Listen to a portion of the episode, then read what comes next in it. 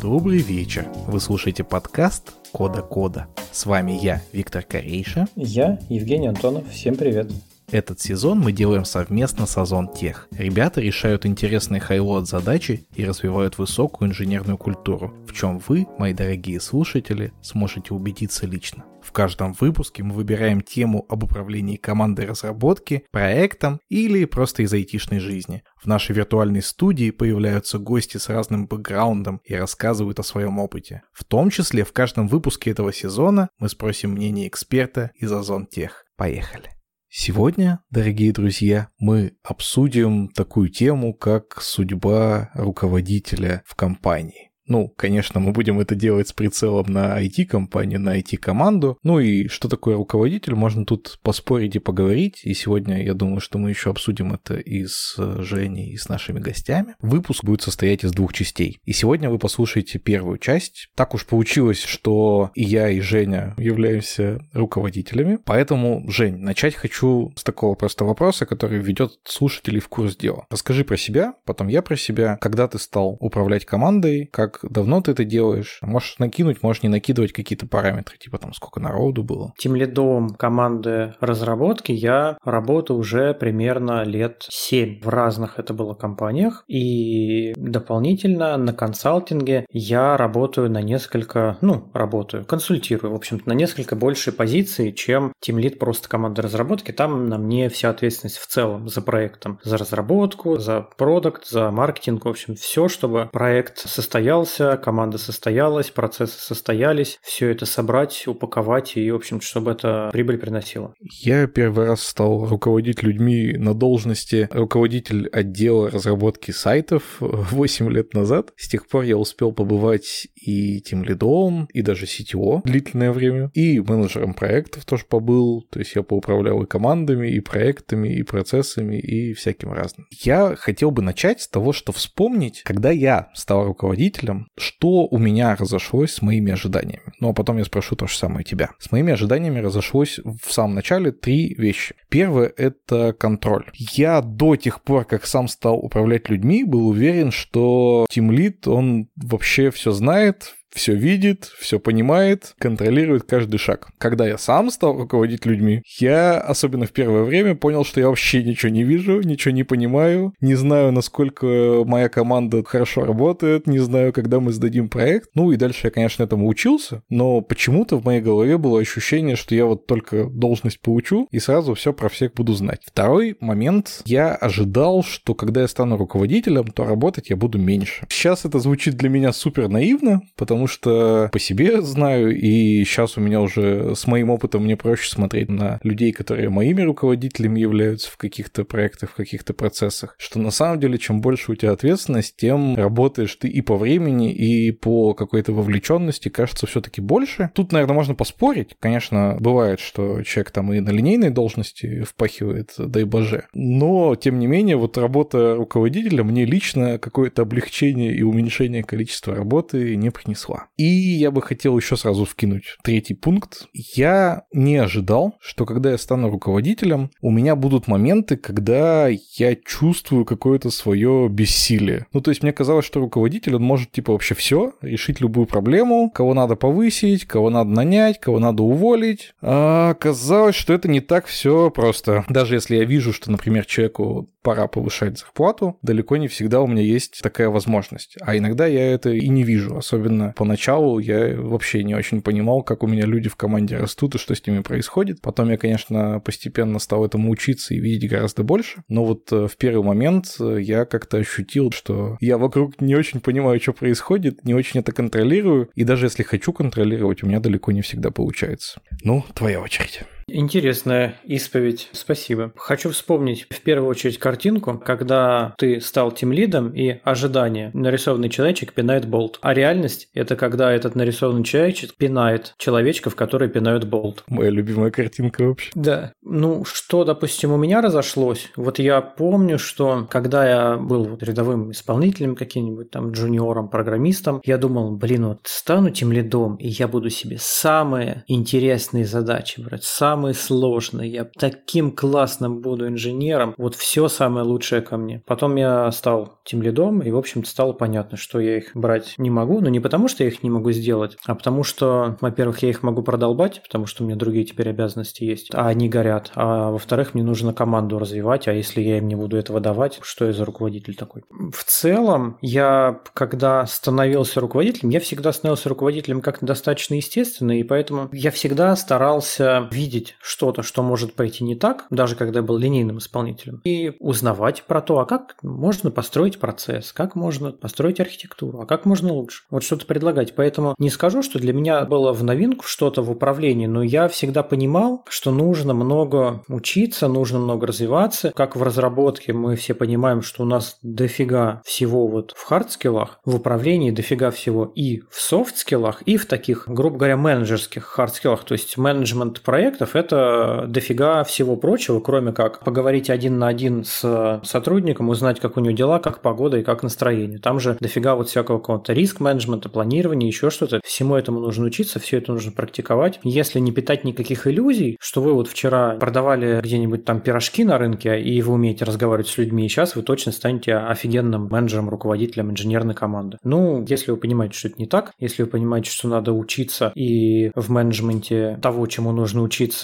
очень-очень много, то вы на это готовы, то, наверное, каких-то прям больших сюрпризов вас не ждет. Если вы понимаете, что вам действительно интересно, вы, собственно, хотите этим заниматься. Я всегда призываю очень хорошо подумать о том, стоит ли вообще вам идти в руководство и почему вы хотите идти. Ну, тут такая классическая история. Кто-то хочет почувствовать власть, и потом оказывается, что власти, ну, какой-нибудь у классической позиции тем лида зачастую особо и нет. Ты не можешь кого-то уволить, ты не можешь кого-то нанять, ты не можешь кому-то менять зарплату, тебе везде нужно ходить там на поклон куда-то наверх, и ты просто, типа как таракан, таракан, тараканище, кричишь, усами шевелишь, по факту ничего, собственно, сделать не можешь. Кто-то думает, что это там деньжище, невероятные, при этом денег там на 20% больше, чем какому-то инженеру платит, но гемора там намного-намного больше. А кто-то любит помогать людям, такой вот он человеколюбивый гуманист, либо кто-то хочет просто, чтобы все было хорошо, были комфортные процессы, были эффективные процессы, но вот это еще куда не шло. Так что хорошенечко думайте, и вот буквально на днях один мой товарищ написал мне, что он уволился с работы тем лида, и он теперь не хочет больше устраиваться, ну, по крайней мере, в ближайшее время на работу тем лида, он рассматривает только инженерные позиции, говорит, я очень хочу от этого всего отдохнуть, я очень хочу просто брать в жире тасочки, передвигать их из to do in progress, программировать и издвигать их там куда-нибудь в тестирование и радоваться жизни. Такие истории тоже бывают, это нормально абсолютно. Тут главное, чтобы вы счастливы были, в общем-то, в своей работе. Говорят, что из тем лидов просто так не уходит, и рано или поздно он туда, может быть, вернется. Я думаю, он обязательно вернется. Всегда видно по человеку, ну, человек неравнодушный, человек ответственный, человек, когда видит, что что-то не так, вот он пытается, он там так или иначе. Ну, то есть, скорее всего, просто вот он отдохнет, он избавится от каких-то бесконечных вот этих геморов, созвонов, согласований, каких-то там встреч, еще чего-то, какое-то время поработает, так а потом так или иначе он в темлидство вернется. Однажды темлит, навсегда темлит. В доказательство того факта, что в управлении очень много всего, хочу привести, например,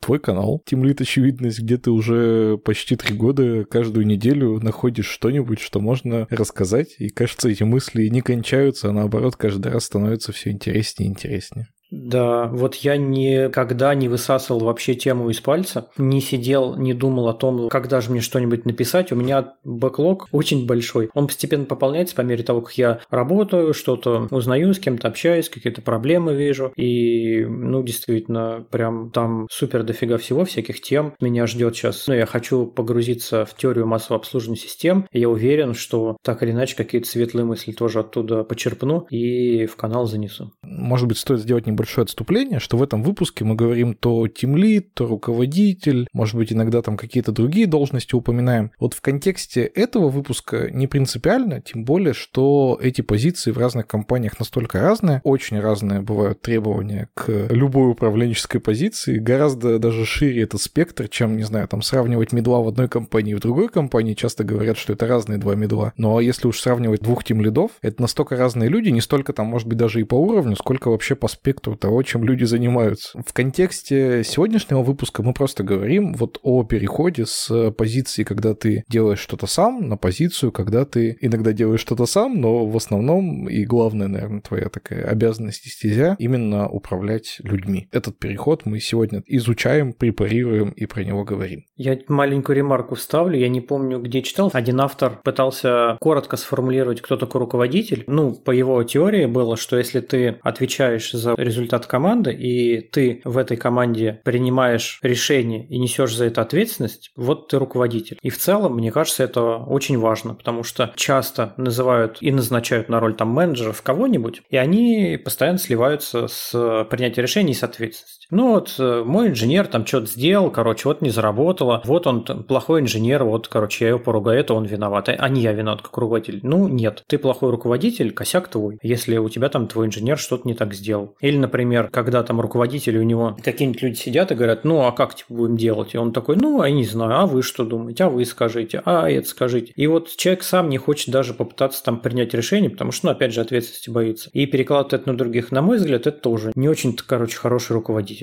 Как-то так получилось, что мы начали с обсуждения, почему быть руководителем сложно. А давай поговорим о том, что хорошего происходит в твоей жизни, когда ты становишься руководителем. Но есть же какие-то плюсы. На мой взгляд, плюсы то, что ты можешь повлиять на что-то глобально. Ну вот есть какой-то процесс, который вот тебя мучает, который твоих там товарищей по команде мучает. Ты можешь его изменить. Ну, либо ты прямо можешь его изменить, либо как-то опосредственно можешь так или иначе на него повлиять. Ты можешь повлиять на процессы, процессы, ты можешь повлиять на жизнь и комфорт людей в команде. Ну вот ты же говорил, что ты как руководитель следишь за своими и за теми, кем ты должен руководить. Вот смотришь, там у них там зарплат просили, еще что-то. Ты же можешь на это влиять, ты же можешь делать жизнь людей чуть-чуть лучше, чуть-чуть счастливее, поднимать по деньгам и так далее. И в целом, наверное, большое удовлетворение, когда ты помогаешь сделать что-то большое глобальное. Не просто там одну задачку запилил и вторую задачку запилил. У тебя там одна кнопка покрасилась, другой пункт в меню добавил понравился. А когда ты приложил руку, и ты понимаешь, что ты приложил руку в большой части, и в итоге какой-то большой крупный проект релизнулся, либо стал много денег приносить, либо много людей этим пользуются, либо он какую-то социальную пользу приносит, и ты в него внес вот такой большой вклад, это тоже большое удовлетворение получаешь от этого. Я надеялся, что у тебя будут какие-то другие пункты, потому что это были мои.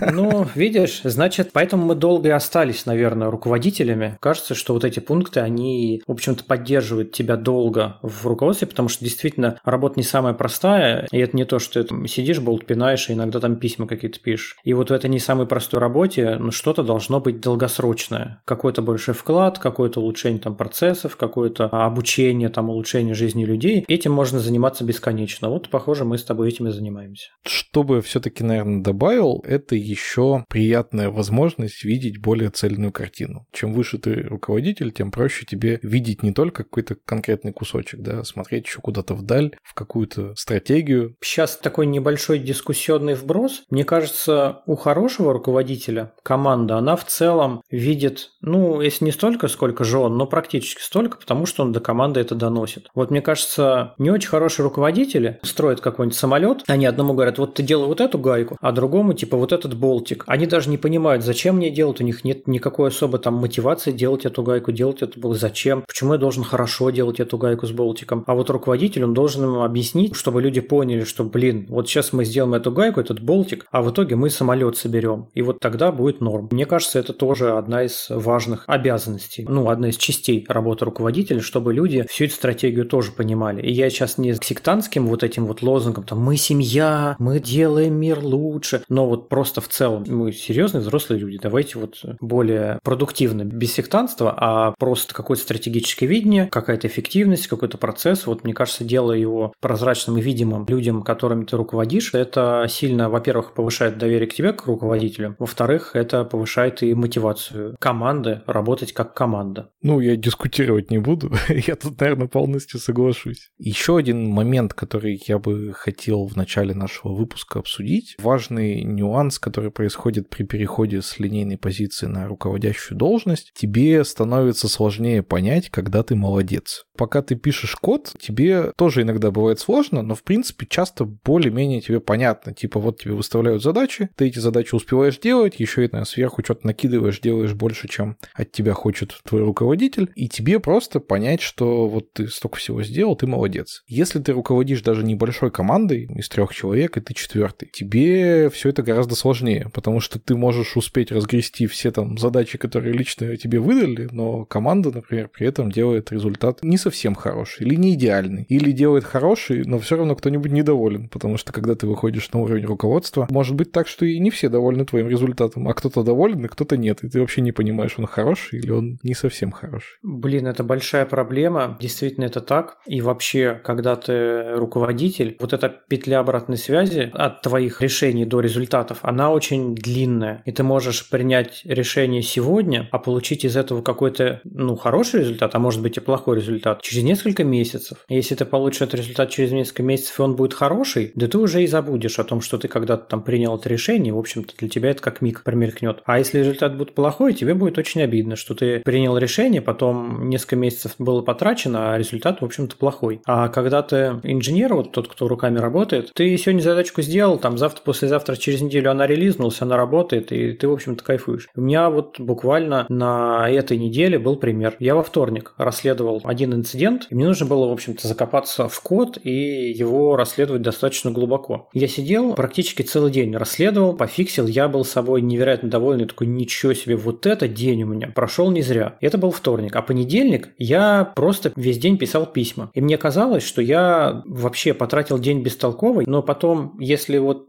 так назад ретроспективно взглянуть и посмотреть, какой будет эффект от этих писем, он, конечно, несравнимо выше, чем то, что вот я там во вторник целый день потратил в коде копался. То есть тут главное уметь оценить, во-первых, вклад свой вот от этого писания писем или хождения по встречкам. А во-вторых, я всегда рекомендую, если вдруг вы теряете свои достижения, заведите себе какой-нибудь дневничок и записывайте их туда. Какие-то менеджерские достижения, где вы что сделали, где что чуть стало лучше. И потом вы назад оглянетесь, посмотрите, почитаете этот дневничок и поймете, что ваши месяцы работы вот в этих написаниях писем или хождении по встречам, они были не зря. Вы на самом деле дофига всего полезного приносите, но просто из памяти это стирается. Оно не так хорошо оседает, как какие-то вот инженерные подвиги. Я бы хотел поделиться тем, что стало для меня самым неприятным сюрпризом в руководстве. Для меня самым тяжелым процессом и в первый раз, и на самом деле во все последующие разы, это история, когда тебе нужно кого-то уволить. Поделюсь, хотя мне кажется, что передать свои эмоции, свои мысли, это очень сложно. Первый раз, когда мне пришлось уволить человека, по большому счету это было даже не мое решение, поэтому тут половину всех проблем и, и внутренних каких-то моментов я пропустил. Было решение человека, который там выше меня, следующего уровня руководителя. А мне, по большому счету, нужно было только это решение там донести. Но даже это для меня было настолько тяжело, что, ну, я прям вот это эмоциональное свое состояние и потрясение до сих пор очень хорошо помню. А уж как мне было тяжело там расставаться с первым человеком, которого лично я решил уволить, тут вообще, наверное, словами не передать. Во-первых, я все время сомневался до последнего момента, и даже уже после сомневался, насколько это было правильное решение. Потому что, ну, ты всегда думаешь, что вот ты с этим человеком работаешь бок о бок. Да, может, он там что-то когда-то не делает. Ну, так может,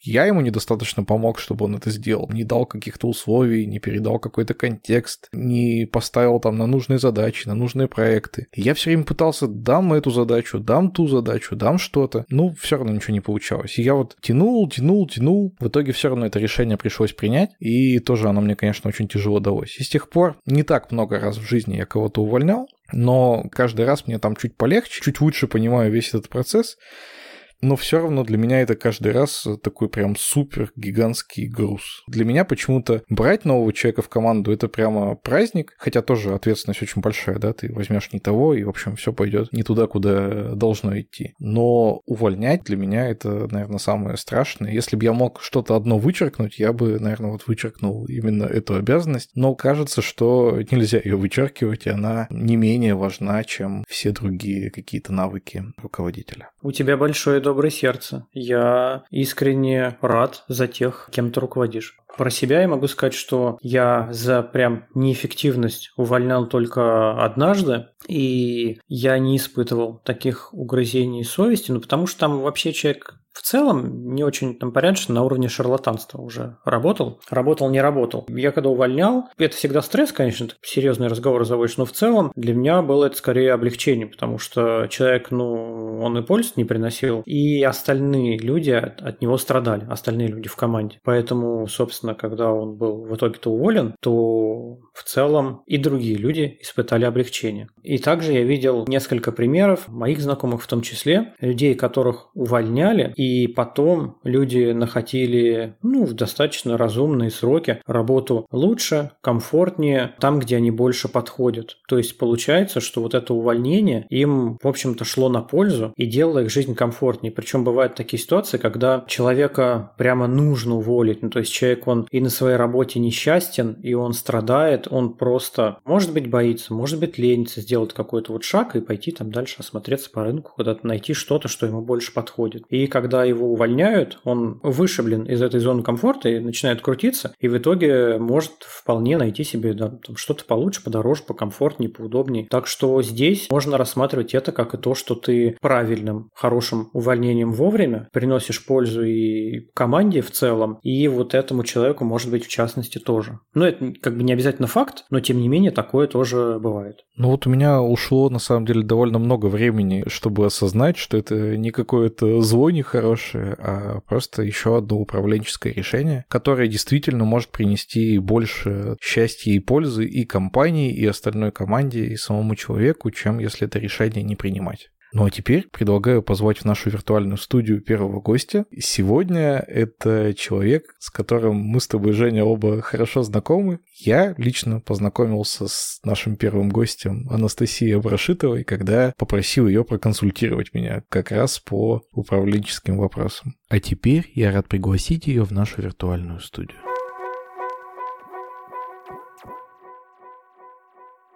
Привет, меня зовут Настя Брашитова, я работаю в Яндексе. Я руковожу службой экосистемы репозитория.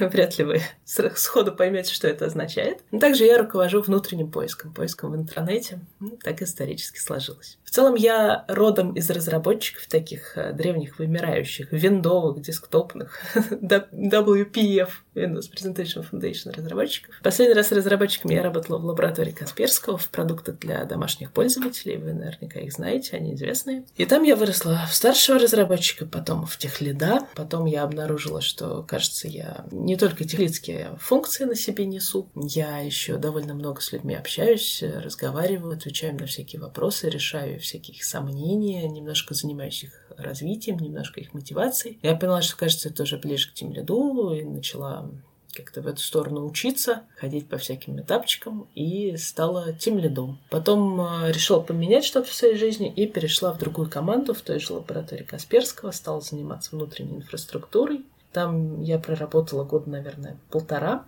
может быть, даже ближе к двум, и перешла в Яндекс техническим менеджером проектов, потому что мне хотелось влиять уже на несколько команд, на несколько проектов, а не на один уже. Хотелось такого какого-то расширения своего влияния, я чувствовала себе потенциал. Техническим менеджером проектов я проработала года полтора, и после этого выросла в руководителя службы, то есть в тем лида, тем лидов как и большинство разного уровня IT-руководителей, с которыми я общаюсь, твоя история началась с того, что, ну вот так получилось, что пришлось управлять командой, когда ушел техлит в твоем случае, у кого-то этот тимлит, начальник, руководитель, кто угодно. Но, тем не менее, все равно же позже у тебя была развилка, то есть ты, в принципе, могла, наверное, вернуться в линейный разработчик и продолжать быть сеньором, стать супер гуру какой-нибудь очень узкой технологии. Расскажи, пожалуйста, про себя, ну и, может быть, в этой призме какие-то немножко советы нашим слушателям. В каком случае стоит э, идти вот в сторону такой супер технической экспертизы, а в каком случае именно в сторону руководства? И почему ты такой выбор сделал?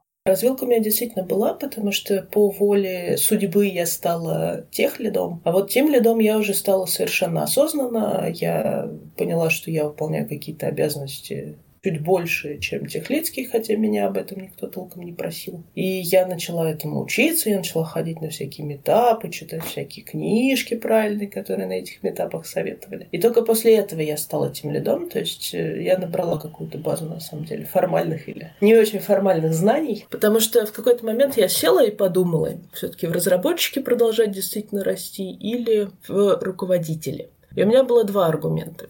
Первый аргумент был в том, что как разработчик я уже достигла каких-то определенных высот и каких-то определенных побед. То есть я смотрела на свой шкаф и видела там довольно много убитых мамонтов, которые туда аккуратненько сложены. И я понимала, что для меня больше не будоражит кровь работа разработчика. То есть я вижу сложную задачу и говорю, а, сложная задача. Да, плавали, знаем, я ее обязательно сделаю, я классная, я все смогу. То есть не было такого челленджа, не было какого-то такого сомнения в себе, ну, победа и победа, у меня много побед, будет еще одна. То есть это как-то перестало быть так важно, так интересно, так волнительно. А второе соображение было вот какое. Я понимала, что, с одной стороны, я довольно неплохой разработчик, хотя, ну, наверное, не фантастический, я знаю прям фантастических разработчиков. А с другой стороны, у меня вроде бы неплохо получалось и получается быть руководителем. И вот это, на самом деле, гораздо менее частая история. Приличных разработчиков в нашей индустрии довольно много.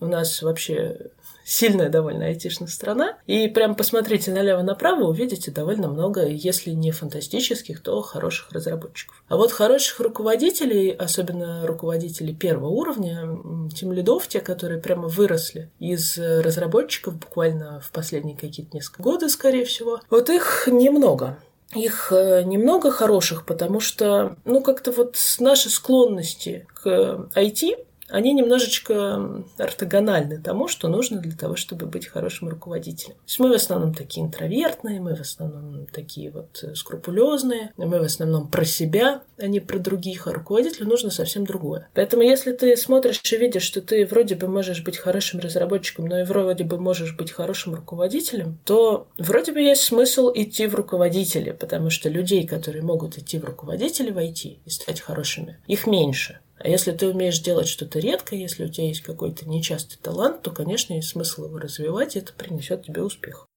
Ты пошла в руководящую стезю уже с должности техлида, и, и до этого сеньорная позиция. Ну, то есть, действительно, таких мощных успехов добилась. Считаешь ли ты, что ок, когда человек становится руководителем, но с точки зрения технологий он еще там middle, может быть, middle плюс?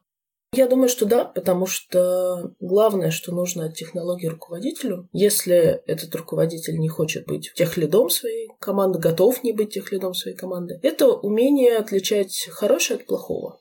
То есть, если ты в состоянии увидеть, что происходит что-то неправильное, что решения принимаются как-то не так, что архитектура какая-то странная придумана, что, в общем-то, творят какую-то дичь, то тогда это достаточно технический бэкграунд для руководителя, который не будет самостоятельно техническим лидом. Но нужно понимать, что техническим лидом ты действительно в этот момент не будешь, и тебе нужно научиться как руководителю вот эту вот должность как-то либо делегировать другим людям, либо строить свои команды так, чтобы эта должность была не нужна. А в целом, смотрите, тимлид, первая управленческая должность, это такой зверь с двумя головами. У тимлида есть управленческая компетенция есть разработческая компетенция. Первый раз, по крайней мере, когда тимлид у нас вырастает из разработчика. И получается, что это, знаете, как две ветки в РПГ. Есть один класс, есть второй класс. Можно вложить больше времени в то, чтобы прокачать один, можно вложить больше времени в то, чтобы прокачать другой. Время у вас не бесконечное, поэтому надо выбирать. Да? Можно стать э, среднячком и там, и там, можно стать суперклассным в одной области, можно стать суперклассным в другой области. И если вы из медла переходите в руководителя, вы хотите именно руководить, то вы свое время и свою компетенцию вложите именно в ту ветку, которая будет качать вас как руководителя. И это значит, что вам э, свой авторитет, нужно будет строить именно на том, что вы хороший руководитель. У нас почему-то в IT принято думать, что обязательно строить свой авторитет на том, что ты самый шерстяной волчара самыми мощными лапищами лучше всех программируешь. Ну вот нет. Можно строить на том, что ты хороший руководитель. Это вторая ветка твоей компетенции. Более того, в общем, это кажется более логичным. Ты же руководитель, ты хочешь свой авторитет как руководителя установить. Ну так и устанавливай его через то, что именно руководитель ты классный. Ты очень плавно подвела нас к следующему вопросу про как раз построение авторитета. Расскажи, пожалуйста, о своем опыте, как удавалось или, может быть, само собой так получилось, что тебе не нужно было вот строить авторитет в тот момент, когда ты из одного уровня с ребятами, ну все равно даже если ты сеньор, а рядом с тобой мидл, вы все равно на одном плоском уровне находитесь, стала на уровень выше. Честно говоря, авторитет у меня уже просто был. В плане того, что как правило, тем лидом становится неформальный лидер. И если ты лидер, то ты уже лидируешь. У тебя уже есть та самая магия, в которой люди тебя почему-то слушают, потому что они уверены, что ты человек, которого есть смысл слушать. Поэтому мне кажется, что когда ты вырастаешь в тем лида или, может быть, даже растешь выше, то есть органически происходит так, что ты становишься чем-то больше, чем был или была вчера, то у тебя уже есть вот эта база. Не ты становишься лидером, потому что ты тем лид, а ты становишься тем лидом, потому что ты лидер. И именно так это должно происходить, потому что если ты становишься тем лидом просто потому, что в тебя пальцем ткнули, это какая-то немножко странная история. Во-первых, э, возникает вопрос, а почему ты не был неформальным лидером в своем коллективе, если ты хочешь быть тем лидом? Лидерство — это такое вот качество, такой вот пререквизит для тем лида. И если человек по натуре своей не лидер, и люди вокруг к нему не тянутся, то от того, что вы дадите ему какие-то формальные погоны, ничего хорошего не случится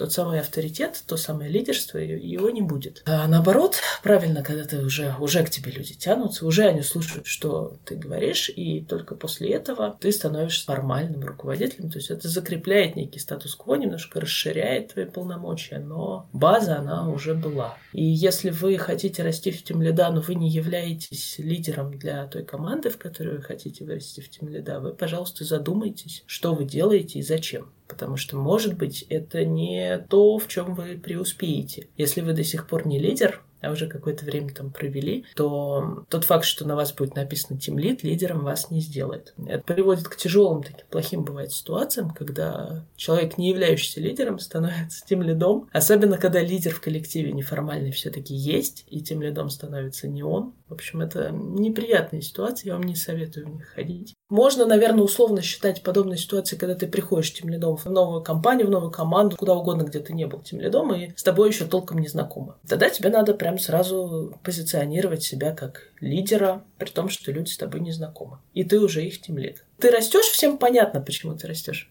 все как бы готовы с тобой работать. Если вас растят в тем лида, а люди не готовы за вами идти, и кто-то прям сказал, нет, я не хочу, чтобы Настя была моим сюзереном, это тоже что-то неправильное происходит. Со стороны уже того человека, который вам какие-то погоны дает. В тот момент делал ли ты что-то специально, чтобы стать таким лидером? Или это получилось само собой? Поначалу это получилось само собой. Я была техническим лидером, а знаете, технический лидер это такая очень непонятная птица. Ну, как и тем лид, собственно.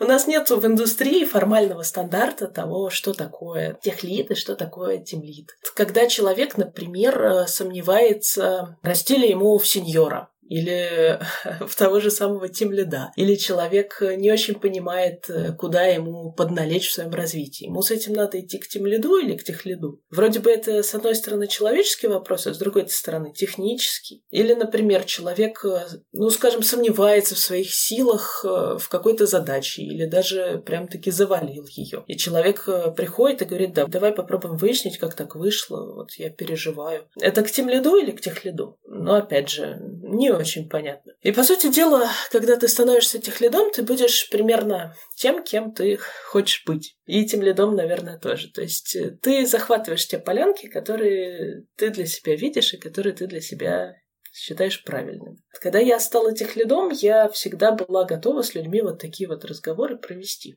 Ну, я и до этого, в общем-то, была готова. И старшим разработчикам, в смысле, люди идут, как им отказывать. Если ты умеешь хорошо разговаривать с людьми, ну, разговаривай. Поэтому это был такой вот э, органический выбор. А потом я поняла, что на самом деле этот выбор, он что-то значит. Кажется, люди, которые такое делают, они обычно называются не техлидами. И я немножко поучилась и немножко систематизировала свой подход к тому, что я делаю. Есть я поняла, что такое ван-он-ван, и как их надо проводить. Не то, чтобы я их проводила как техлид, но я все это поняла. Я поняла формально какие-то вещи про управление, про управление проектами. И стала их применять, когда я делаю какую-то фичу вместе с другими ребятами. И уже поучившись, конечно, я, став именно тем лидом, смогла применять то, чему научилась. Была ли ты хоть раз за всю свою историю переходов из э, команды в команду в ситуации, когда твое лидерство не обязательно формально, может быть, как-то кулуарно оспаривалось? Ну, ты в такую ситуацию попадаешь каждый раз, когда ты приходишь в новое место. Автоматически, без вариантов. Конечно. В смысле, а почему люди должны считать тебя своим лидером? Им, конечно, какой-то ответ на этот вопрос дадут. Кстати, следите за этим, потому что бывает, что людям не дают ответ на этот вопрос, и тогда вам надо обязательно дать людям ответ на вопрос, почему именно вы их руководитель теперь, и чем вы классный, и какой у вас был рабочий путь, какие у вас есть качества, и какой опыт, который делает вас классным руководителем для этой команды подходящим. Но само по себе это, конечно, не значит, что вы лидер.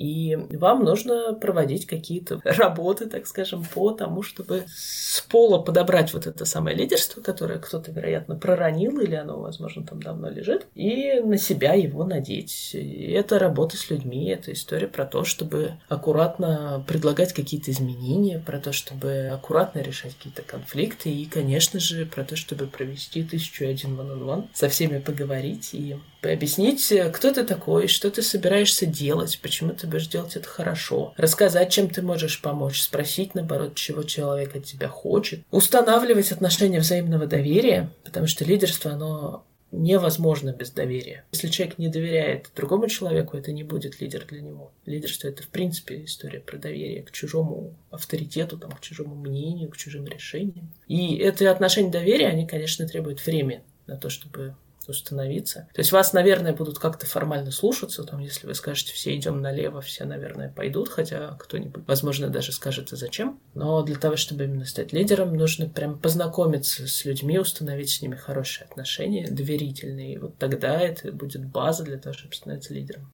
Когда ты приходишь в новую команду в роли руководителя, часто тебе могут броситься прямо в глаза какие-то моменты, которые неэффективны или, на твой взгляд, не очень удачные там технические решения. И прямо целый набор таких моментов. Нужно ли с места в карьер пытаться сразу все это вместе исправить, потому что обычно для команды это прям супер больно, но особенно менять там не в одном где-то месте, а в пяти разных местах.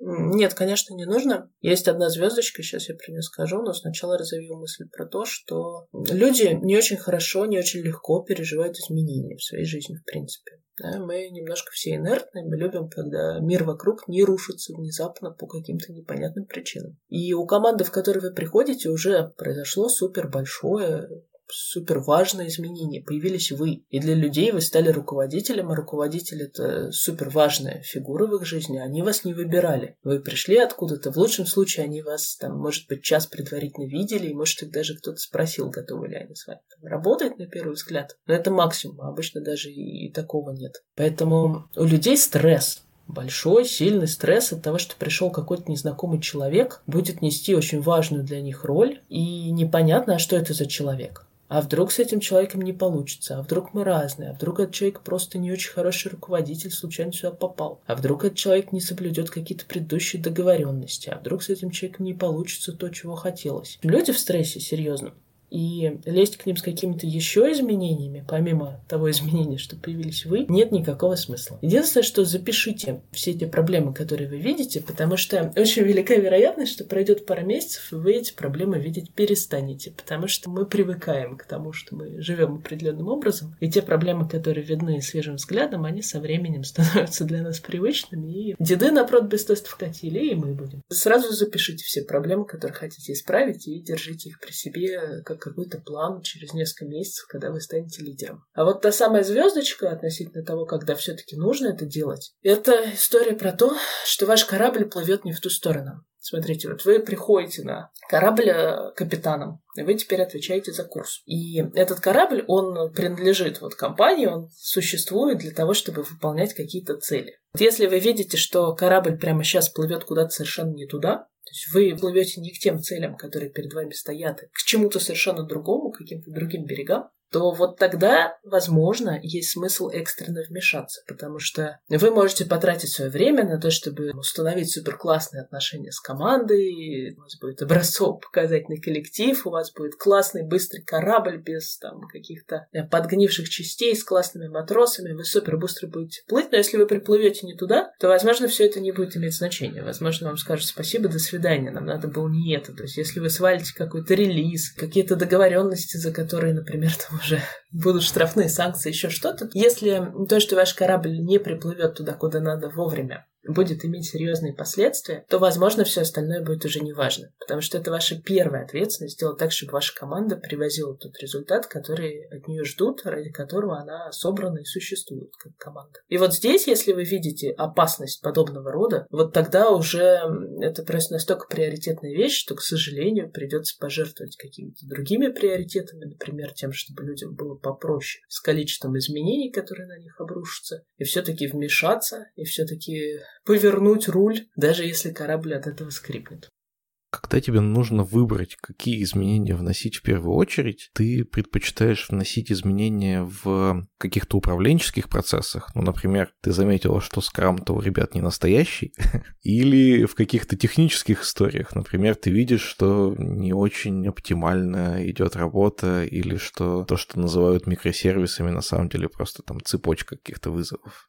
На самом деле зависит от того, что команду сильнее тормозит. Кстати, то, что скрам не настоящий, не является проблемой самой, само по себе. Да? Это к каким-то проблемам может приводить или нет. Я пытаюсь выявить те моменты, которые наиболее сильно влияют на то, чтобы команда как раз э, привозила тот самый результат и комфортно вместе работала. Если это будут организационные проблемы, нужно решать их. Если это будут технические проблемы, нужно решать их. Но тут э, нужно помнить, что я являюсь, наверное, экспертом в области организации работы команд, там каких-то процессов, даже вот проектом я формально поработал два года. Я не являюсь для них лидером в области технической, потому что я изначально не ставлю себя как техлид, как технический лидер для них. И поэтому эти изменения я буду понимать и проводить по-разному. То есть, если организационные изменения я буду инициировать, я буду говорить, что вот смотрите, кажется, у нас вот здесь есть проблема, давайте попробуем то-то и то-то. Скорее всего, это будет эксперимент, у нас будет согласие команды на то, чтобы это делать обязательно. Мы договоримся, что какое-то время попробуем. Ну, в общем, такое мягкое внедрение изменения, но именно я буду инициатором. То в вопросах технических, где я не беру на себя лидерство, я буду пытаться склонить команду осознать, что у них есть проблема, ну или же наоборот, объяснить мне, что проблемы на самом деле нет. И я буду с ними вот об этом разговаривать, о том, является ли проблема нарезки микросервисов действительно проблемой в их команде, к чему это приводит. И, в общем, здесь будет еще больше демократии, более такой коллективный какой-то процесс осознания проблем. Ну или если у меня есть выделенный техлит, тогда с техлидом будем разговаривать о том, проблема это не проблема, к чему приводит. В общем, здесь я не, не буду человеком, который придет и скажет, что гей, давайте поменяем то, как мы все технически делаем. Но раз я не беру на себя техническое лидерство, то я не беру на себя техническое лидерство. Правильно ли я понимаю, что если никаких рисков для проекта ты не видишь, но просто считаешь какую-то технологию, например, устаревшей, то лучше ты оставишь это мнение при себе? Нет, я поговорю об этом с командой. Я скажу им, что, друзья, смотрите, вот у нас вот эта вот технология, она устаревшая. Давайте подумаем, к чему это нас ведет. Тормозит ли нас это? Мешает ли нам это? Сколько нам стоит с этого пересесть на что-то более современное. Несет ли это нам какие-то риски в плане того, что найдется, например, какой-то security риск, там, ЦВЕ, и нам нужно будет в срочном каком-то внеплановом порядке пересаживаться с этой устаревшей технологии на новую. В общем, я с ними об этом поговорю. Но если команда убедит меня, например, что это не проблема, и я, помните, говорил, пререквизит, надо понимать, что то, что тебе ребята говорят, это действительно похоже на правду и не похоже на какой-то булшит. Вот если они действительно меня убедят, кажется, не проблема, значит, это не проблема. Если мы все вместе поговорим и увидим здесь проблему, тогда мы будем ее решать. До сих пор я спрашивал тебя только о том, что чувствует сам человек, который становится руководителем, и его отношения, которые обращены вовнутрь. Но на самом деле, когда человек становится руководителем, и чем выше уровня руководителем он становится, тем большая часть его общения становится уже не внутри команды, а направлена вовне, с соседними командами, с руководством всего направления, еще куда-то вокруг. Можешь ли ты сказать несколько слов о том, как правильно ставить свой, опять же, авторитет, но не внутрь команды, а вовне? Как показывать, что ты пришел или пришла, и теперь все станет хорошо, например. Здесь самое важное – это познакомиться, разобраться и предложить свое содействие. Мне кажется, что это три важных таких э, этапа в отношениях со смежниками. То есть э, первое, надо обязательно с ключевыми смежниками встретиться, когда только приходишь на новую должность. Сразу после того, как закончишь встречаться со своей командой и все ван ваны проведешь, надо начинать встречаться со смежниками, знакомиться. Просто приходите, рассказывать, я буду заниматься тем-то и тем-то, я такая такая-то, такая-то, можно про свой предыдущий опыт поговорить. Дальше нужно вместе с ними установить понимание, а как эти команды соотносятся друг с другом, ну, если это два тимлида, или какой вообще этот человек имеет отношение к жизни вашей команды, и просто вот проговорить какие-то взаимные отношения, которые уже существуют на момент вашего прихода между вот этим смежником и вами. Это что-то, что достается вам в наследство, и вы можете вот этот момент не очень хорошо понимать, в смысле, вам в лучшем случае уходящий с этой должности, например, человек сказал, как там устроены ваши взаимоотношения, а может быть и ничего не сказал. Поэтому вам нужно проговорить вот это все, ожидания, чего от вас ждут, возможности, чего вам могут дать и как вообще взаимодействие здесь строится и зачем. Ну и потом нужно идти в сторону того, что спрашивать, э, как вы можете повлиять, с чем вы можете помочь. Нельзя говорить, я владычица морская, я здесь теперь власть. Это, конечно, совсем не то, что нужно делать. Но можно спросить человека, а что ты хотел или хотела бы изменить в взаимоотношениях наших команд, какие то видишь проблемы. И если эти проблемы действительно окажутся проблемами, тогда идти в сторону их решения. Кажется, авторитет у смежников он э, зарабатывается примерно этим. Тем, что, во-первых, ты выглядишь классным руководителем для своих ребят, а во-вторых, ты тот самый человек, который решает проблемы, такой мистер Вульф. То есть была, например, какая-то проблема между вашими командами, не знаю, тестов не хватало интеграционных. Вы на нее посмотрели, поняли, что она важная, порешали. Вот тогда вас уважать будут. Давай попробуем принести еще больше пользы нашим дорогим слушателям и поделимся с ними твоим опытом того, как э, стать руководителем, ну и, может быть, даже немножко как стать хорошим руководителем. Но для начала я хочу спросить тебя следующее. Я понимаю, что ты довольно давно в разные роли руководишь, но наверняка все-таки ты помнишь, как поменялся твой день рабочий в тот момент, когда перестала быть разработчиком, а стала тем лидом. Ну, конечно. В нем появились встречи. Чем сильнее ты становишься, тем меньше свободного места остается в твоем календаре. И становясь руководителем, нужно быть готовым, во-первых, к тому, что большое количество вашего времени будет посвящено тем самым совещаниям, не все из которых, наверное, будут казаться хорошими, правильными. И с этим нужно будет отдельно работать. Слушай, а многие разработчики считают, что встречи и совещания — это не работа, а языком почесать. Что ты им ответишь? Я им отвечу, что у совещания должна быть понятная цель, понятная функция, которая это совещание выполняет. И если вы, как разработчик, не понимаете, зачем это совещание существует, есть смысл поговорить об этом на каком-нибудь ван с своим руководителем. Если вдруг ваш руководитель тоже не может объяснить, зачем это совещание существует, тогда инициируйте изменения, возможно, действительно это совещание не нужно. А вот э, если у вашего руководителя есть ответ, на вопрос «зачем?», то, скорее всего, вам этот ответ объяснят и убедят вас в том, что это правильное положение вещей. Но, возвращаясь к изменениям, когда ты становишься руководителем, во-первых, вот совещания, да, они будут пытаться захватить вообще весь календарь, нужно будет бороться с ними, как, не знаю, с сорняками, выкидывать те, где вы на самом деле не особо нужны,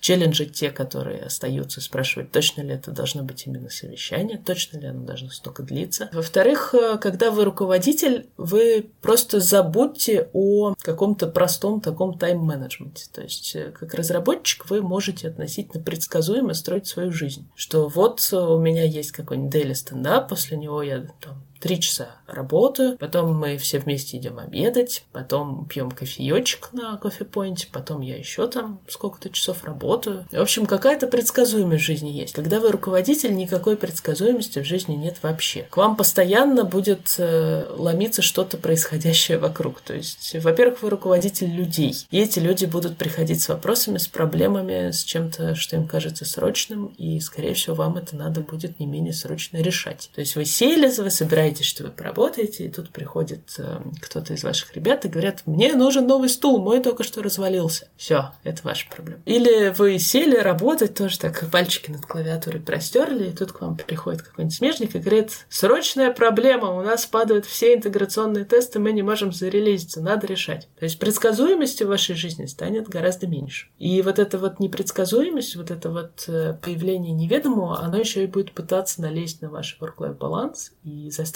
вас работать больше, работать в моменты, когда вы не хотели бы. Кто-нибудь про свой стул напишет в 9 утра, когда вы только пьете там кофеек с утра дома. С этим тоже нужно будет осознанно бороться, чтобы оно не влезало в вашу жизнь, не пожирало ваше личное время. Ваша жизнь станет гораздо более хаотичной, это первое изменение, которое у вас произойдет. Кучу вашего времени сожрут совещания. Это второе изменение, которое у вас произойдет. Ну и самое главное изменение, это, конечно, то, что у вас э, очень сильно изменится характер отношений с теми людьми, которые внезапно станут вашими подчиненными. Вы станете человеком, который отвечает за их комфорт, за их э, возможность классно поработать, э, вложить все, что они могут и хотят в работу, то есть вам нужно обеспечить им комфорт, вам нужно обеспечить им мотивацию, вам нужно обеспечить им развитие, если они этого хотят. И вот это будет для вас, скорее всего, чем-то новым, потому что раньше вы формально за такое не отвечали, вы формально не отвечали ни за кого, кроме себя.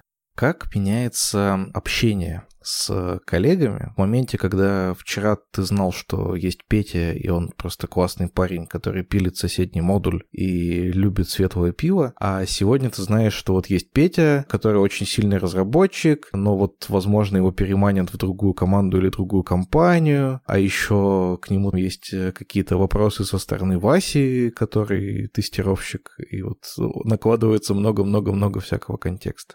Отношения, конечно, меняются, и они меняются довольно сильно, потому что у вас меняется оптика. У вас меняется как раз то, как вы на этого человека смотрите. То есть раньше вы смотрели и думали, так, это Петя. И, скорее всего, максимум, о чем вы думали, это сделает ли Петя то, что он должен сделать по работе, чтобы что-то другое случилось. Ну, какой-нибудь это смежник или, например, ваш коллега. Просто сделает ли Петя там какую-нибудь взятую на себя фичу. Вот об этом вы думали. Как только вы становитесь Петиным руководителем, вы сразу начинаете задаваться мыслями, там, а счастлив ли Петя? А делает ли Петя именно то, что у Пети получится лучше всего? Нужно ли Пете предлагать какое-то развитие и какого развития хочет сам Петя? Волноваться о том, что Петя уйдет, это наверное, не, не самая частая ситуация в жизни руководителя, но вот э, волноваться за то, что вы сможете, например, правильно представить то, что Петя классный на какой-то оценочной процедуре в своей компании, например, вы сразу начнете, прямо в момент, когда Петя становится вашим подчиненным, вы начинаете волноваться, правильно ли Петя все делает э, в плане того, чтобы раскрывать свой потенциал, и действительно ли это видно со стороны. В общем, у вас поменяется очень сильно оптика того, как вы вообще смотрите на тех ребят, с которыми вы работаете как руководитель руководитель. Поменяется ли что-то прямо вот в общении? Честно говоря, не сильно. Может быть, э, конечно, я просто слишком давно этим занимаюсь и уже не устанавливаю прям супер близких отношений с людьми на работе. Но в целом отношения, конечно, не меняются просто от того, что вы стали руководителем. А если вдруг вы видите, что вы стали руководителем, и отношение людей к вам поменялось, например, они вас начали бояться, это значит, что вы как-то не очень, может быть, правильно себя ставите, потому что ну, хорошего руководителя не боятся, в принципе, люди. Руководитель адекватен, зачем его бояться? Надо, наверное, стремиться если вдруг вы стали руководителем человека, с которым у вас были такие вот прям близкие, дружественные отношения, немножко от этих отношений дистанцироваться. Потому что с человеком, который вам приятель или даже друг, довольно сложно выстраивать вот отношения именно руководства, потому что вы такого человека с трудом можете поругать. Даже если вы найдете в себе силы поругать, не факт, что ваш друг ваш услышит, прислушается к тому, что вы говорите, поймет, что это все всерьез. В общем, какую-то негативную обратную связь давать человеку, с которым вы друзья, супер сложно. Оценивать э, такого человека объективно тоже немножко сложно. Мы своих друзей склонны оценивать более классными, чем, возможно, они формально являются с точки зрения вот именно сотрудников. Мы будем таким людям искать какие-то оправдания, ну, как и себе, да, вот известно, что у вас какие-то ошибки происходят по роковому стечению обстоятельств, а у других эти ошибки происходят потому, что они сами виноваты. Да? Такое когнитивное искажение у нас есть. Вот на своих друзей мы тоже начинаем немножечко это когнитивное искажение натягивать, и у них тоже начинаются всякие роковые стечения обстоятельств мешать, которые всем остальным не мешают. В общем, здесь немножко сложно сохранить объективность. Даже если вы сохраните объективность, не факт, что ваш друг сможет тоже относиться как-то объективно к вам, как к руководителю. Поэтому я бы из дружеских отношений немножечко дистанцировался. Это можно делать разными способами. Можно просто, как это не печально, снижать темп вашей дружбы и постепенно расходиться, как в море кораблей. Можно просто организовать структуру как-то так, чтобы ваш друг не был у вас в подчинении, на самом деле. Например, был в подчинении у вашего руководителя, при этом будучи в вашей команде. Какие-то отношения дистанции с друзьями я бы вводила, потому что если этого не делать, можно прийти к довольно грустным всяким результатам. Нужно ли стараться вырасти руководителя на своем текущем месте работы, в своей текущей команде, или лучше сразу думать о том, чтобы перейти или в другую команду, или в другую компанию? Смотрите, при прочих равных расти, конечно, проще в той э, компании, а еще лучше в той команде, в которой вы находитесь. Потому что вы знаете, как делаются все на свете дела. И у вас нету такого вот порога входа.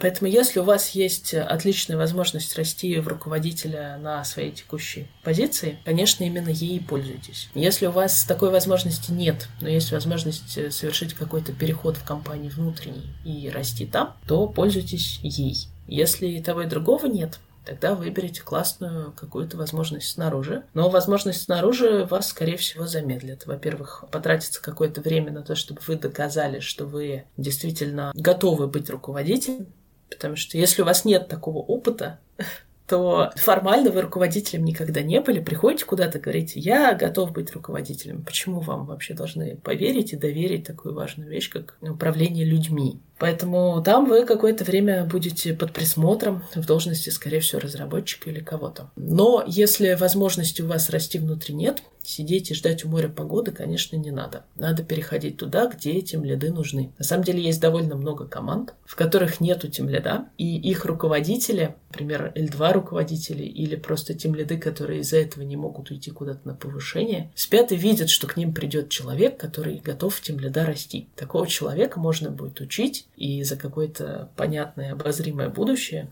вырастить в тем лида, если у него действительно есть склонность, есть талант к тому, чтобы именно эту должность занимать. Если внутри вы не видите возможности сходу так, и, кажется, никому вы не нужны там в роли тем лида, никто не ждет от вас этой прекрасной должности, тогда переходите, конечно. Не ждите, что у вас там, я не знаю, тем лид уйдет, и тогда вы станете. Нет, не надо. Создавайте сами для себя условия для роста. А что касается совета, я думаю, я дам такой совет, который вы, может быть, поймете не сразу, но он очень важный. Это история про то, что кислородную маску всегда надевают сначала на себя, и только потом на тех людей, которые от вас зависят. Поэтому, когда вы станете руководителем, очень велик будет соблазн просто убиться насмерть ради команды, ради продукта, ради ребят. Все это будет лезть в ваш график, лезть в ваш work-life баланс. И быть руководителем сложно, и руководителя всегда немножко не хватает. Хочется, чтобы руководитель работал не 8 часов, а 10, не 10, а 12 и так далее. В общем, обязательно помните,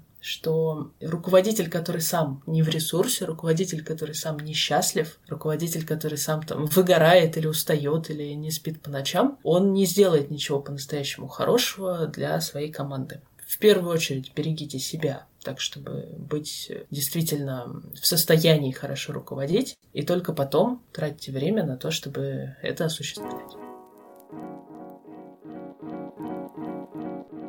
В этом выпуске, мои дорогие слушатели, у нас будет еще очень много мудрых и полезных советов. И если вы только начинаете свой путь в руководстве, я бы порекомендовал вам переслушать этот выпуск через некоторое время еще раз. Ну а мы с вами продолжаем исследовать феномен руководства, и сейчас поговорим с нашим специальным гостем, который за последние три года прошел целых две ступеньки от сеньорства в руководство группой и из руководства группой в руководство отделом.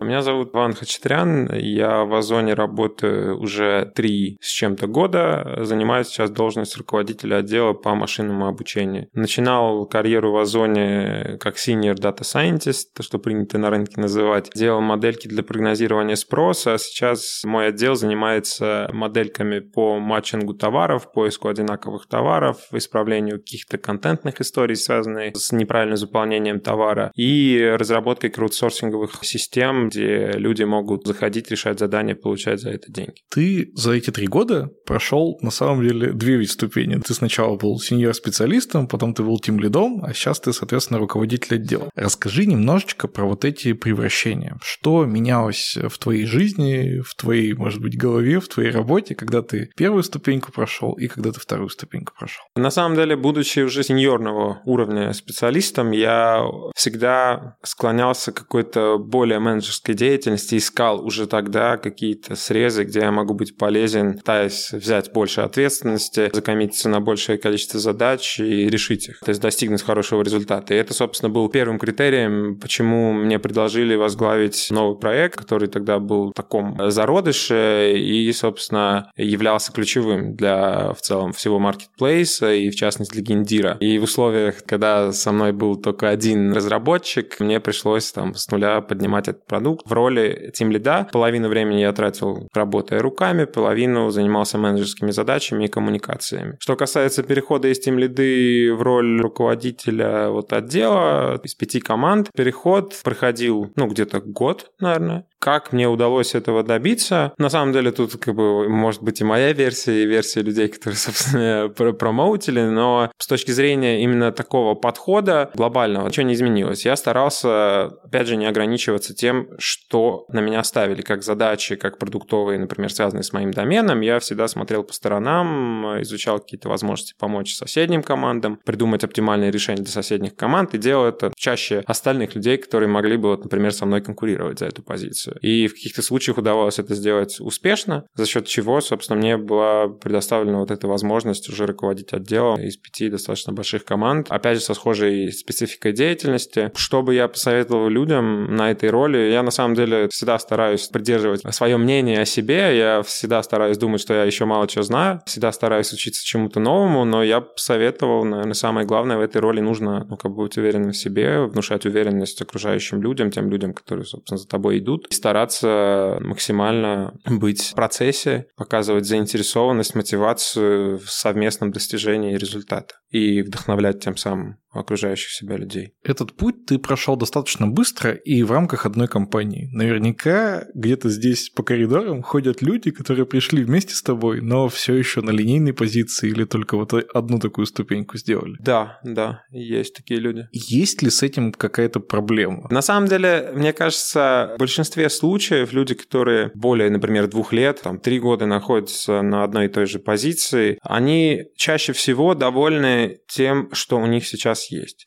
Иначе они бы, скорее всего, сменили, например, компанию. Потому что статистика показывает, что текучка одного специалиста в среднем это год-полтора в нашей среде, то есть в IT. Если бы ему что-то не нравилось, он, скорее всего, сменил бы. Если он здесь три года и, например, на линейной позиции, значит, ему нравится. Что касается людей, которые сделали одну ступеньку, то ну, тут разные могут быть истории. Ну, так получилось, да? Или, например, там структура росла медленнее, задачи в целом кроссфункциональные, кроссдоменные росли не так быстро, как вот, например, у меня направлений. Помогал ли Озон тебе стать из сеньор-специалиста в менеджера? И смог бы ты также вырасти в какой-то другой компании? Я практически уверен, что смог бы, потому что я оставил перед собой такую цель, и, собственно, мне нужно было ее добиваться, и я, в принципе, готов всегда искать пути, если мне чего-то хочется добиться, изучая при этом ту экосистему, в которой я нахожусь. Как раз-таки вот мой интерес за тем, что происходит рядом, он э, применим во всех областях жизни. Что касается озона, вот у нас сейчас есть, например, очень крутые курсы для тимлидов, для тех, кто находится на сеньорской позиции, и руководителям рекомендуется на роль будущего тимлида, и, соответственно, с ним начинает вестись такая работа. Когда я становился тимлидом, таких курсов не было. В целом, какая-то часть лежала на импровизации, на каких-то инстинктах, но при этом окружали очень классные, более зрелые, да, опытные люди, у которых можно было учиться. В целом, было у кого вдохновляться, было у кого учиться, перенимать какие-то конкретные навыки у этих специалистов для того, чтобы создать какую-то свою версию вот этого тимлида, которая комфортна мне, и при этом комфортно будет для среды, которая меня окружает продолжает. Data Science, которым ты занимался и занимаешься, это такая отрасль, в которой, ну, кажется, сейчас прям взрывной какой-то рост происходит всякого разного, новых технологий, новых подходов, а ты больше все-таки сейчас занимаешься руководством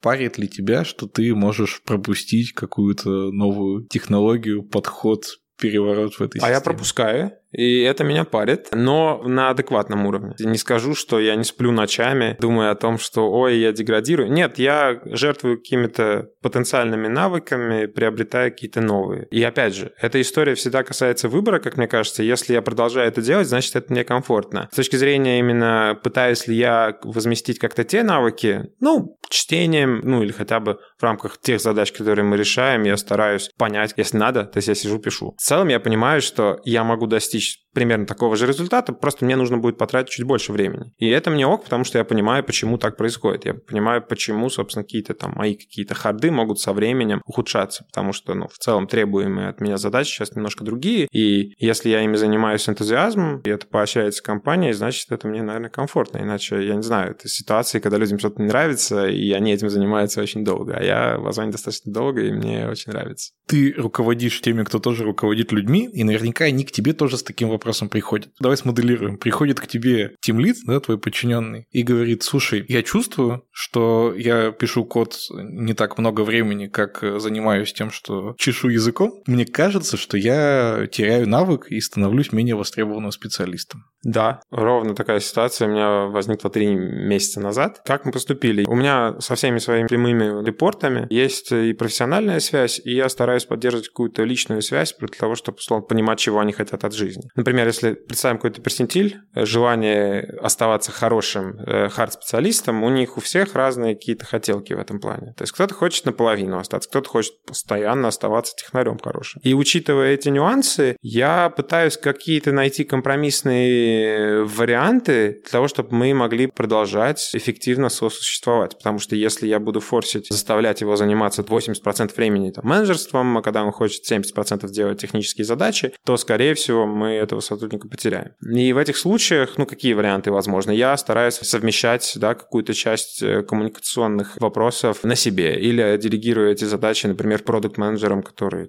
с нами работают и могут как раз-таки подхватить такие истории. В этом плане как раз-таки спасает то, что в целом в Озоне принято иметь на технический домен ну, как бы продукт-менеджера, если есть такая необходимость. И эти люди как раз-таки могут забрать часть коммуникации, за счет чего тимлит до определенных пор, ну, до как раз-таки вот моего уровня, наверное, когда ты руководишь руководителями, может вполне совмещать на каком-то уровне технику. Тут есть другая проблема, на самом деле, интересный нюанс. Все очень часто в Data Science шутят, ну, кто такие продукт-менеджеры Data Science, и их зачастую, ну, то есть редко можно встретить, из-за чего, ну, Team Lead Data Science команды, вот, например, когда был Team Lead, я всегда был проектом, продуктом и тех лидом, всем одновременно. Это такой очень интересный мутант, который там в целом в какой-то момент начинает думать, что он не понимает, что он от жизни хочет, просто очень много шума вокруг. Со временем, ну, с ростом культуры, IT-культуры и культуры в целом специализации, компании удалось удалось разделить зоны ответственности. В целом и процессы управления проектами стали более зрелыми, более прозрачными, за счет чего просто меньше приходится делать какие-то рутинные вещи в условиях, когда есть уже какие-то автоматизированные инструменты работы с ними. Есть определенный уровень влияния, который нужно оказывать на эти процессы, и, в принципе, остальное время ты можешь тратить так, как тебе выгодно, но при этом цель остается одна – достигать результата. Как ты достигаешь, это уже тебе решать.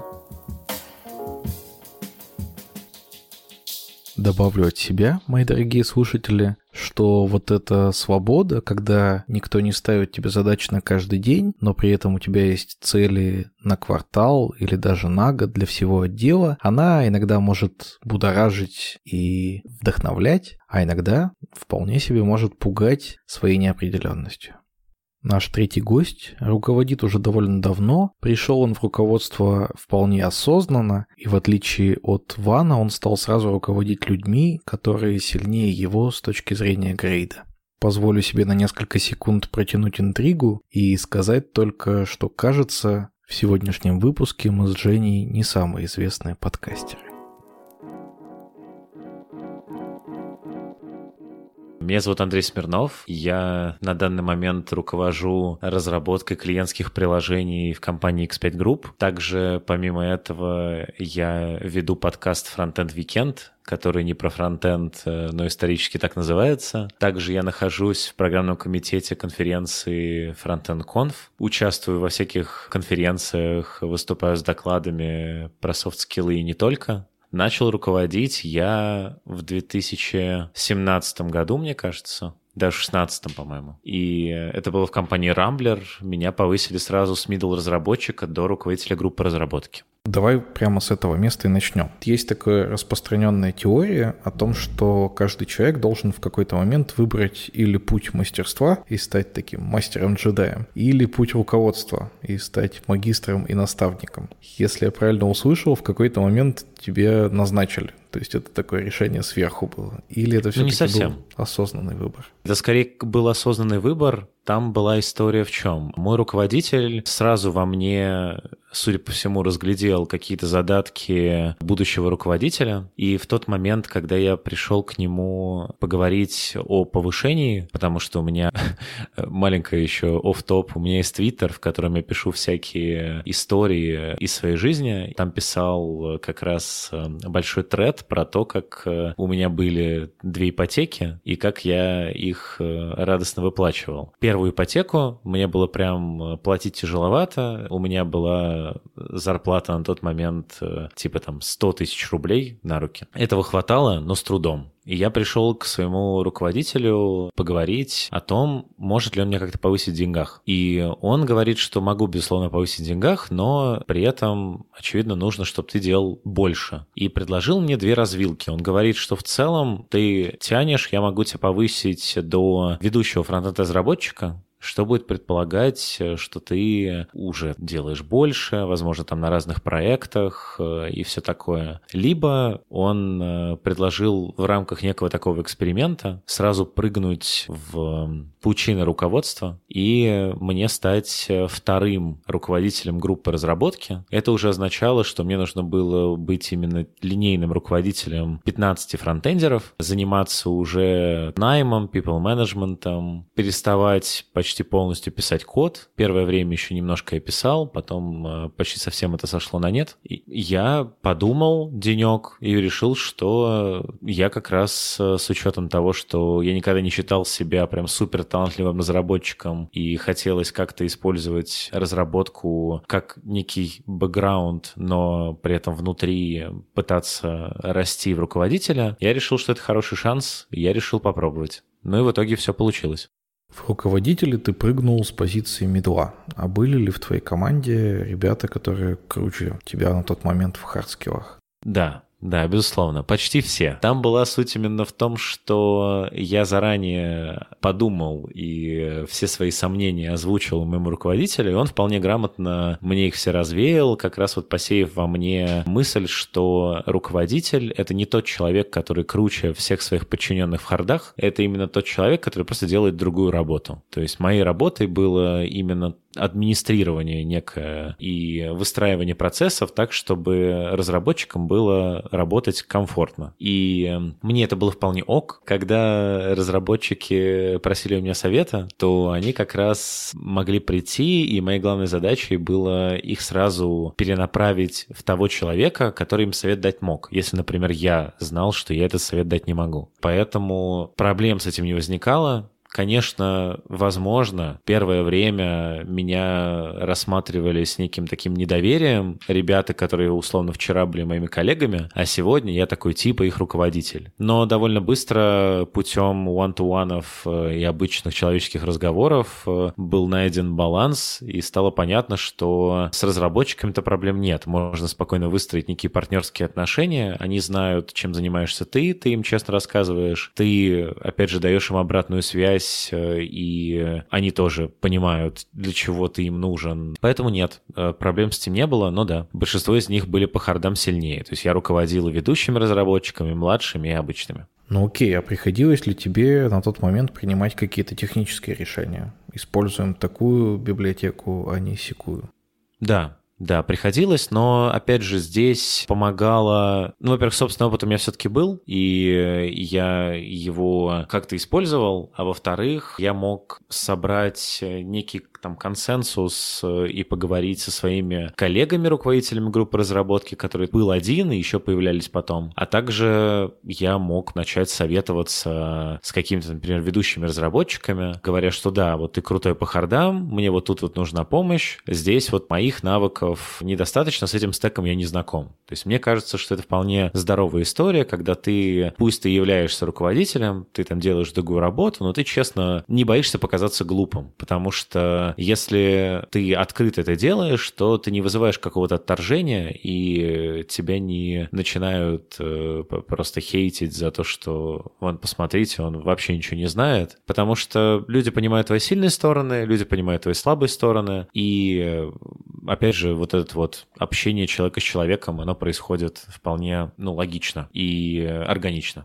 Что бы ты посоветовал нашему слушателю, если он в такой же точной ситуации, как ты тогда? Вот это недоверие, да, которое в первый момент существует, на тебя смотрят как на выскочку, как его побороть? Ты уже начал говорить о том, что тебе удалось это с помощью диалогов, с помощью one-to-one, но пока не очень понятно, как именно.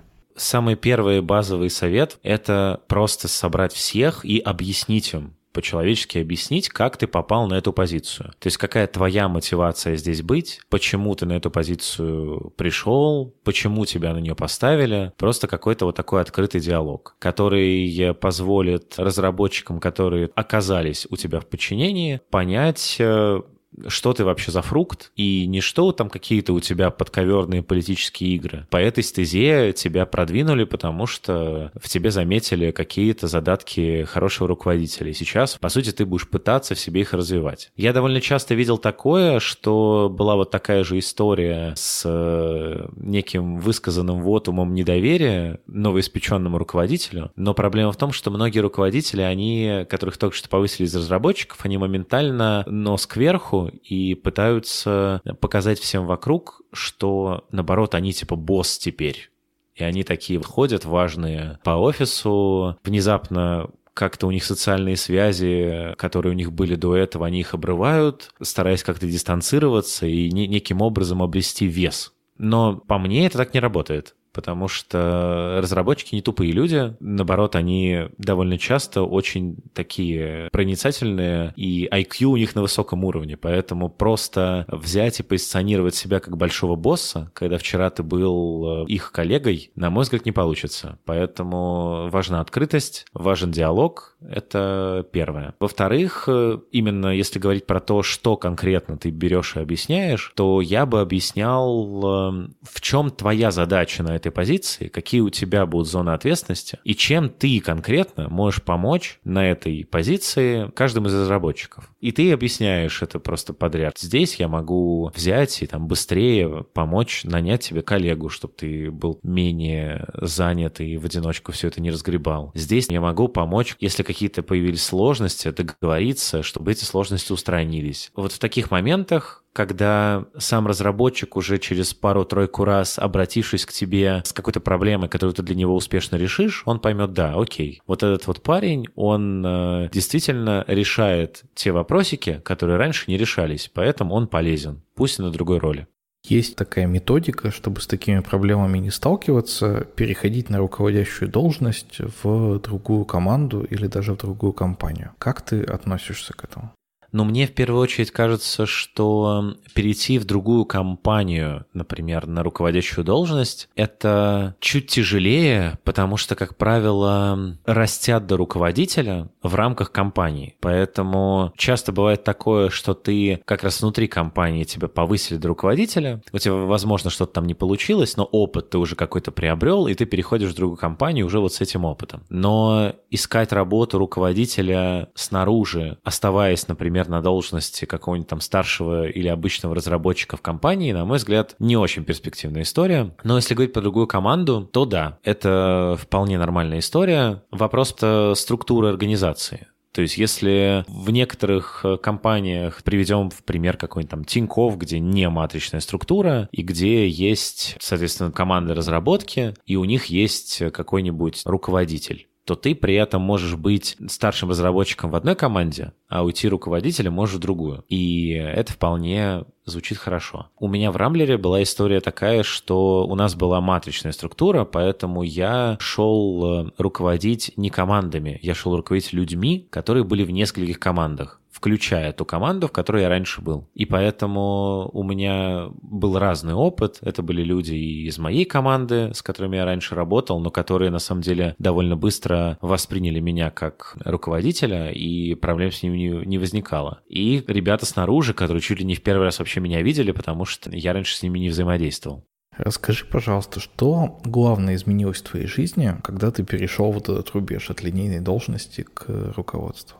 Изменилась полностью работа, потому что до этого ты э, ответственен за свой кусок кода и за задачку в джире, и все. А здесь э, начинается абсолютно непредсказуемо интересная, наверное, в хорошей коннотации работа, в которой ты отвечаешь там буквально за все, и ты никогда не знаешь, э, что будет завтра чем ты будешь заниматься на следующей неделе, через месяц и так далее. Потому что ты вместо того, чтобы делать какую-то предсказуемую работу по спринтам, всякие, понятно, там, ретроспективы, дейлики, какие-то такие встречи, то здесь э, все эти встречи, они абсолютно непредсказуемые. Ты, по сути, начинаешь решать чьи-то проблемы, и эти проблемы могут быть абсолютно разные. И это тоже нужно понимать и как-то на такой формат работы перестроиться. Становится сильно сложнее видеть свои достижения, так назовем. Потому что если до этого четко, типа, есть задачка, ты ее выполнил, ты молодец. Здесь же непонятно, когда ты молодец потому что все очень тягучее, появляются довольно часто истории, когда разработчик, перешедший в тем лиды, ему очень тяжело как раз вот с тем, что он не понимает, классно ли у него получается. И довольно часто руководители вышестоящего уровня не дают полноценно обратную связь, а разработчику, который только что стал руководителем, это очень сильно требуется. Поэтому многие как раз недовольны и иногда возвращаются обратно в разработчики. Ну и в целом э, получается полный полностью другая работа, то есть раньше ты использовал кучу всяких инструментов, языков э, и так далее, а теперь ты тыкаешь всякие CRM-ки, делаешь Excel-таблички, у тебя куча встреч, ты по ним бегаешь, нужно постоянно коммуницировать не только с разработкой, но еще с кучей смежных отделов. Но это просто совершенно другая работа, которая требует совершенно других навыков. Но она при этом не менее интересная, просто важно понимать, чего вы от нее ждете. Если совпадает ожидание с реальностью, в итоге случается матч, комфорт и все классно. Сейчас поиграю в Дудя. Ты говорил о том, что проблемы, которые приходится решать, самые разные. Можешь назвать топ-3 самых странных, необычных проблем, о которых ты вряд ли думал до того, как с ними столкнулся? Э, я думал, что это случается реже. Довольно часто ко мне стали приходить разработчики именно с какими-то личными историями. На момент э, того, когда я становился из разработчика в руководителя, у меня не супер была развита эмпатия, так скажем. И какие-то истории, которые мне рассказывали, я видел, что разработчики э, хотят какого-то моего сопереживания, и какого-то вливания в их проблемы. У кого-то что-то заболело. Он рассказывает мне подробно про какие-то там свои детали будущей операции, как ему будут ломать челюсть э, и заново ее собирать. Кто-то мне рассказывал э, про то, как он расстался с девушкой, и вот теперь ему нужно все там делать по-другому. То есть именно вот на one-to-one оказывается для меня это было новостью. Конечно, там сейчас уже как опытный руководитель я могу сказать, что это абсолютно нормально. Это очень хорошая история, когда разработчик вам может доверить э, именно его личной истории. Но тогда для меня это было в новинку, и я какое-то время привыкал к именно уровню открытости, потому что сначала мне казалось, что я немножко не туда попал, и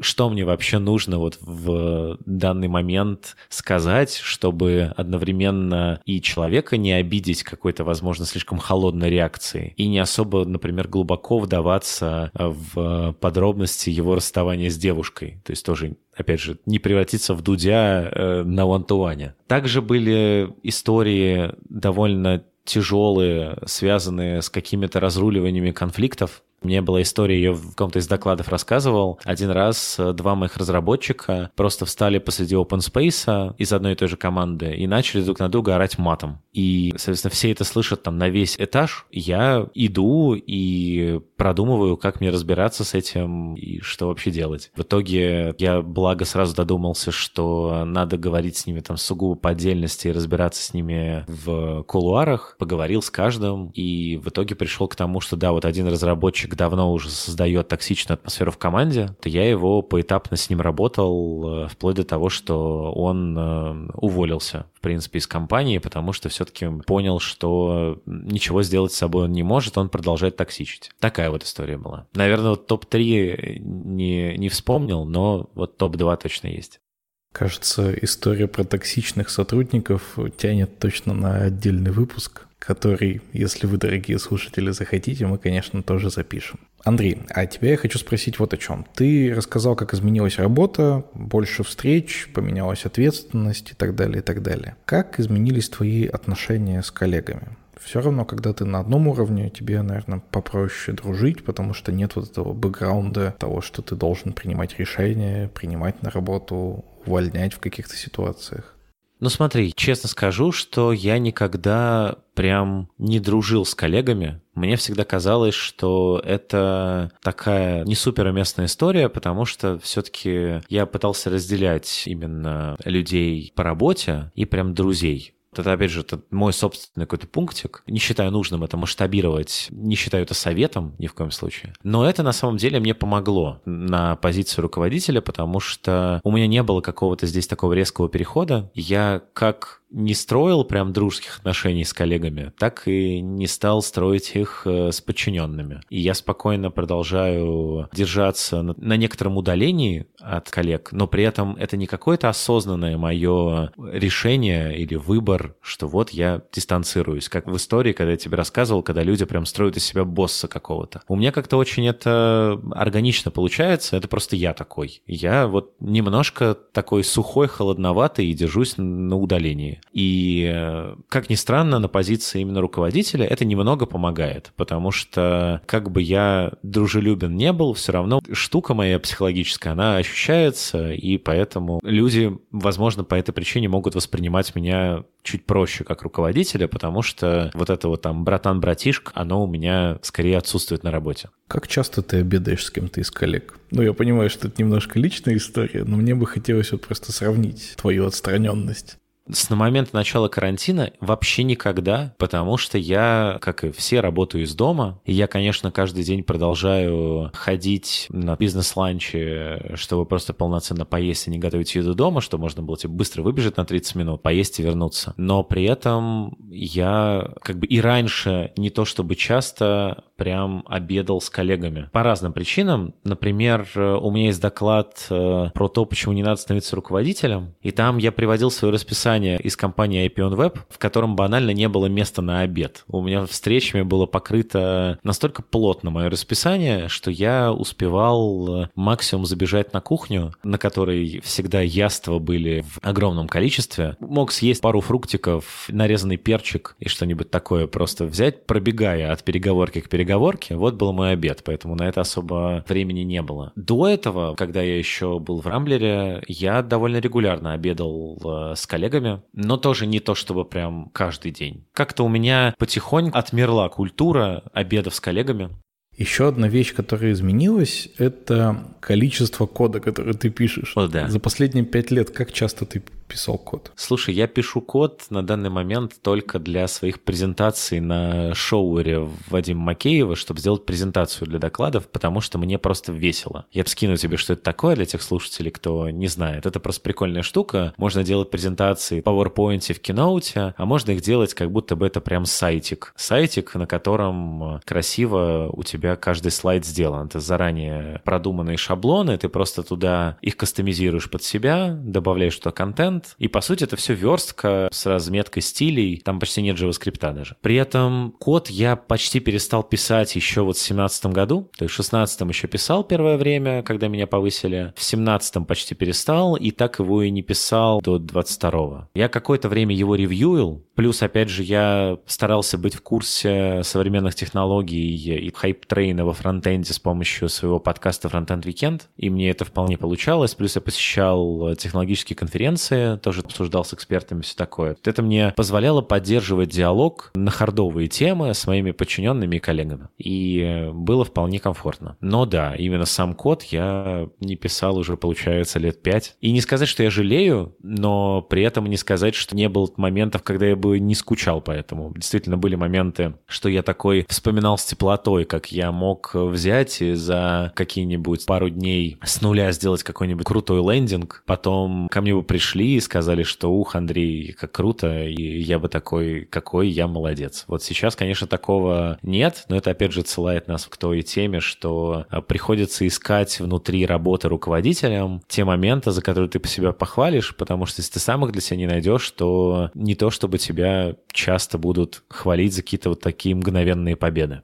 Признаюсь, я тоже не очень много пишу код последние лет шесть. Наши истории, в общем, где-то близки и даже по срокам примерно похожи. Конкретно во фронтенде за это время вообще сменилась парадигма, насколько я понимаю. Я, честно говоря, не помню точно насчет 17 года или, может быть, чуть пораньше, но сейчас же правят там Vue, React, Angular последний. Мне кажется, в 17 году еще чуть ли там не jQuery был самый распространенный фреймворк. Ну нет, конечно. Как раз я успел на самый расцвет хайпа, потому что в 16-17 году как раз появлялись штуки вроде веб-пака, как раз уже перешли с Angular на JavaScript на Angular на TypeScript, который просто Angular. Потом уже, да, ближе к концу 2017 года появился Vue. Ну, то есть я вот это вот все застал. Опять же, я на них хотя бы писал хоть что-то. Действительно, это было не то чтобы сильно много, но мне повезло, потому что я успел за свою карьеру фронтенд-разработчика, которую я начал в 2013 году, я успел пописать э, и на Backbone, и на jQuery, и вот и уже на современных фреймворках, фреймворках, поэтому какое-то представление о том, как вообще меняются технологии, оно сформировалось. То, что сейчас осталось от этого представления, оно мне помогает принимать какие-то решения в клиентской разработке. Но, опять же, скажу честно, что на том уровне руководства, который есть у меня сейчас, уже даже эти технологические решения отчасти мне не требуется принимать, потому что я уже руковожу руководителями. И, по сути, это такое уже скорее там стратегическое управление, найм каких-то ключевых ролей э, в моем управлении и все такое. Меня периодически очень начинает парить, что я перестаю быть программистом, а становлюсь вот каким-то менеджерским менеджером. Насколько тебя это беспокоит? Уже не беспокоит совсем. Меня это беспокоило сначала. Меня скорее парило то, что я, когда был еще разработчиком, у меня были вот эти вот мечты о Кремниевых долинах, э, о работе в Гугле, Фейсбуке и так далее. И я в какой-то момент понял, что все глубже погружаясь вот в эту пучину руководства и спускаясь в эту бездну, я отдаляю свое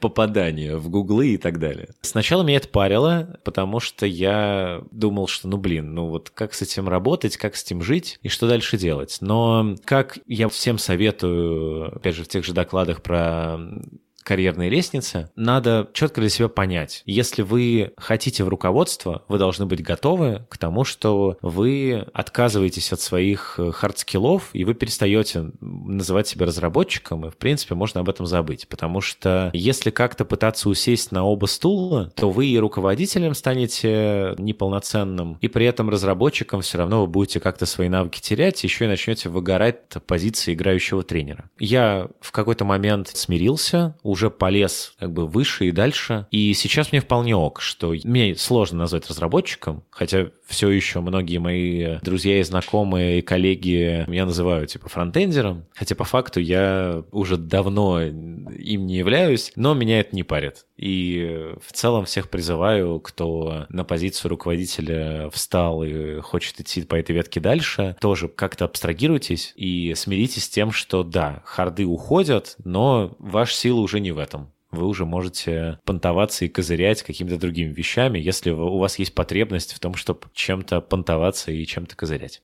И в конце я обычно прошу всех наших гостей давать какие-то советы слушателям. И сегодня я, конечно, попрошу тебя дать совет человеку, который сейчас на этом перепутье находится. Стать ли ему руководителем, постучаться ли ему в другую компанию и там попробовать стать руководителем, или, может быть, развивать свои хардскиллы и стать супер сеньорным сеньором. Мой совет самый главный как раз на том месте, где вы сейчас находитесь, осознать, что вы вообще из себя представляете, чего вам именно хочется. У меня четко было ощущение, ощущение, что я на позиции разработчика ощущаю себя скучновато. И мне как раз хотелось больше ответственности, мне хотелось собеседовать людей, больше с ними работать. И вот какими-то такими признаками я пришел к тому, что да, наверное, мне стоит попробовать руководство, и я туда полез, и оказалось, что все правильно. При этом, если вы ощущаете, что это не ваше, и вам это не надо, вам наоборот нравится двигать задачки в джире и делать их изо дня в день, и именно быть крутым э, хардовым разработчиком, разработчиком, то, опять же, подумайте о том, что на самом деле позиция разработчика в наше время это типа клево. И